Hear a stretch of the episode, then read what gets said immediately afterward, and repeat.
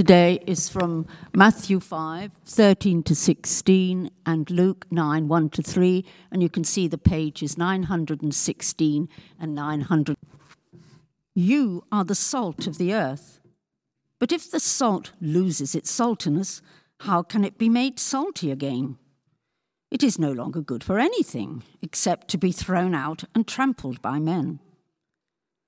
You are the light of the world. A city on a hill cannot be hidden. Neither do the people light a lamp and put it under a bowl. Instead, they put it on its stand, and it gives light to everyone in the house. In the same way, let your light shine before men, that they may see your good deeds and praise your Father in heaven. And then we go to Luke chapter 9 1 to 3. When Jesus had called the twelve together, he gave them power and authority to drive out all demons and to cure diseases, and he sent them out to preach the kingdom of God and to heal the sick. He told them, Take nothing for the journey no staff, no bag, no bread, no money, no extra tunic. This is the word of the Lord. Thanks be to God.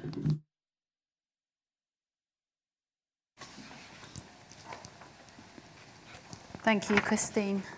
So we welcome Catherine Price to speak to us this morning. Um, may I pray for you? Yes. Father God, we open our hearts and our minds to you this morning.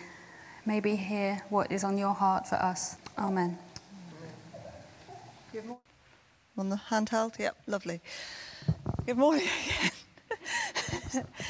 so, as Jesus rode on a borrowed donkey on Palm Sunday, some shouted praise, others, with loud critical voices, shouted condemnation.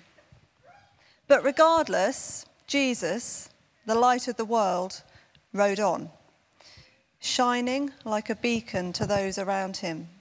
Jesus simply being Jesus even knowing that the loud critical voices would win for a time, did not hide his light. Jesus proclaimed to his followers that they, that we are the light of the world, that they, we, are the salt of the earth. Just as Jesus on the donkey was a beacon, we too, like beacons, are looked at. So what we do, what we say, matters. In Jesus' time on earth, every home, however poor, would use salt and light. And using them as metaphors for how we should behave would have been easily understood by his disciples. These days, though, salt gets a lot of bad press. It is very cheap, very readily available, and can be very bad for our blood pressure. But maybe salt is not deserving of its bad name. When Jesus talked of being the salt of the earth, there were perhaps many of the properties of salt that he was referring to. Because of, as easy as it is to come by nowadays, in Jesus' time, salt had long been a hugely valuable commodity. Our word salary is directly derived from the word salt, and in fact means salt money. Salt was so valuable that the wages allotted to Roman soldiers was to enable them to buy salt. And we, like salt, are of great value, both to God, but also in the influence we can have on the world. Salt has many uses, and it may be that Jesus was thinking of some of these when he provided us with a guide on how we as Christians can influence and engage with the world he loves so much. Before refrigeration, salt was used, and in some cases is still used, for the preservation of meat and other foods. Salt was important in the prevention of decay, so that food could be edible for a longer period. As Christians, we can act as a type of moral preservative by both slowing decay and promoting life by revealing the kingdom of God in our world. Through our daily lives, we can promote justice, mercy, decency, and integrity where we are in our homes, our social circles, and our workplaces. After all, you can't blame unsalted meat for going bad.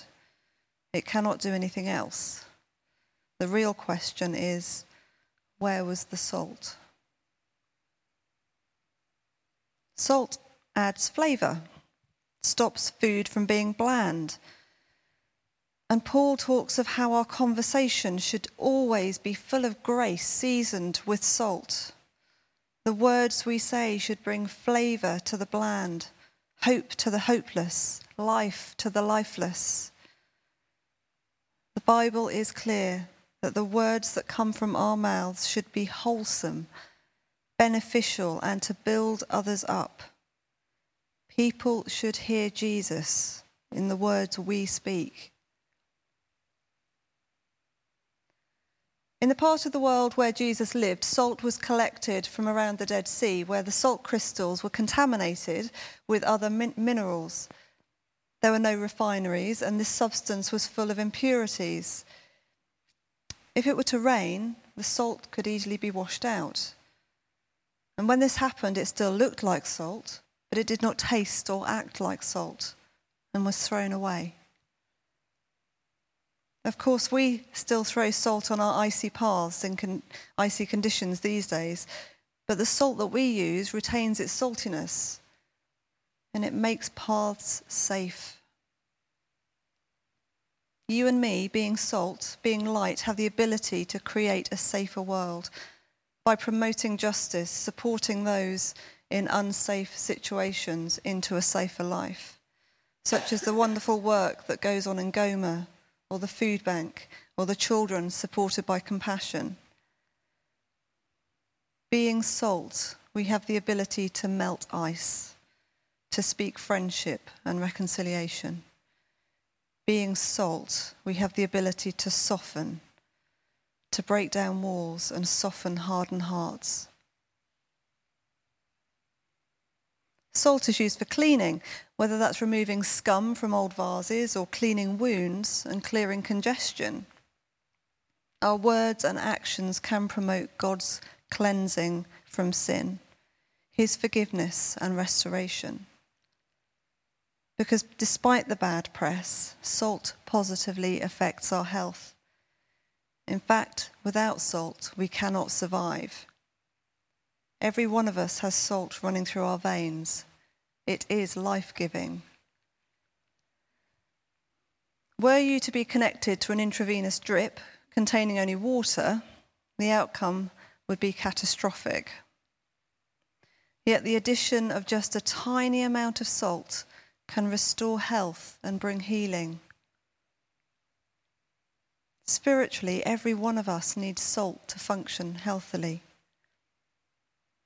As Christians in our social circles, our families and workplaces, we have the capacity to be the salt, to bring healing through the power of God as we speak forgiveness, reconciliation, hope, peace, and love. The healing influence on our small corner of the world can be life changing. Perhaps most importantly of all, though, salt makes us thirsty. When we live as the salt of the earth, we make others thirsty for the living water of Christ. The account of Jesus' meeting with the Samaritan woman at the well in John's Gospel demonstrates this beautifully. A tired Jesus sitting down for a rest, engaging in a conversation which many would have frowned upon, with a woman who is understandably wary. But the challenge revealed Jesus' divine identity and led to many in the town becoming believers thirsty for the living water. And we too can reveal Jesus to make people thirsty for him. But sometimes, though, we don't want to be salt. We don't want to be light. We want to hide. Sometimes we actively want to withhold doing the right thing.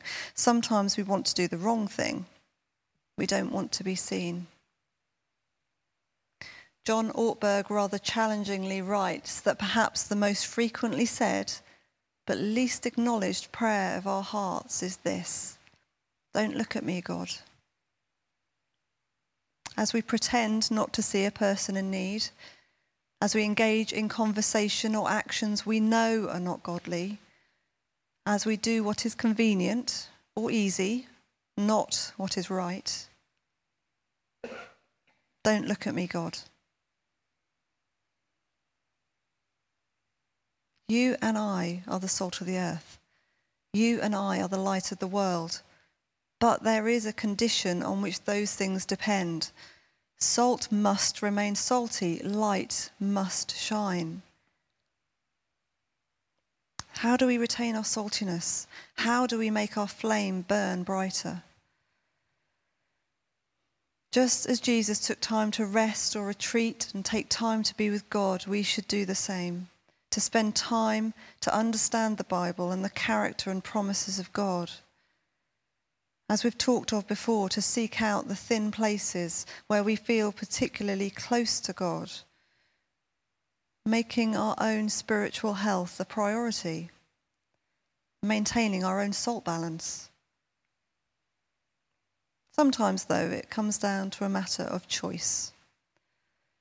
We have to choose to open the salt cellar, to display the light,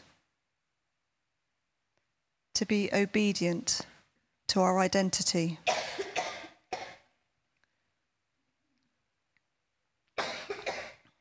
How do we live as the light of the world? By allowing ourselves to be seen. Whenever the church becomes a light bulb warehouse, it is missed out on the point that the light must shine in the darkness to have an effect. As Bonhoeffer said, flight into the invisible is a denial of the call. A community of Jesus which seeks to hide itself has ceased to follow him. One of the most powerful testimonies I've heard recently was from a man who had no church background at all. He had a wife and a toddler who went to a toddler group held at a local church, and that was the limit of their involvement. One day his wife became acutely and critically unwell. The church arranged a meal rota and took him food for several days. His wife recovered, but that act was something so surprising and so alien to him, he began going to church and has long since been an ordained minister. A shepherd's pie can change the world. How do we live as the salt of the earth? The influence of Christians, as Julie just said, depends on, depends on us being distinct, not identical to the rest of the world. If we are indistinguishable, we are useless. And there is no point unless we take the lid off the container. Salt does not do any good while sitting in a salt cellar. To be an effective preservative, salt must be rubbed into the meat. To make an icy path safe, it must be sprinkled on the ground. To bring healing, it must be added to an intravenous grip, drip. Whenever this church has become a salt warehouse, it has missed out on the point that salt must make contact to have an effect. And it can be challenging because we are not the honeypot of the world, but the salt. And salt can be unpalatable for some. With kindness, we should condemn what is false and evil and stand boldly for what is true, good, and decent. We cannot opt out of seeking to create better social structures, promoting justice and civil rights, and trying to improve our world. Our actions, our actions should not be and need not be ostentatious, but small conversations, choices over the bananas we buy, gentle words of encouragement or challenge. For to live the salt, to live the light, is an act of worship required of us. Isaiah 58 makes it very clear. that piety and learning and simply turning up in the house of God, wearing the right clothes and going through the motions, while still bickering and quarrelling and not transferring faith into action, is not the worship God requires. The hungry should be fed, the homeless sheltered, the naked clothed, the oppressed freed, rumours stopped, the Sabbath enjoyed, families supported, and chains removed. This is the worship the Lord requires of us.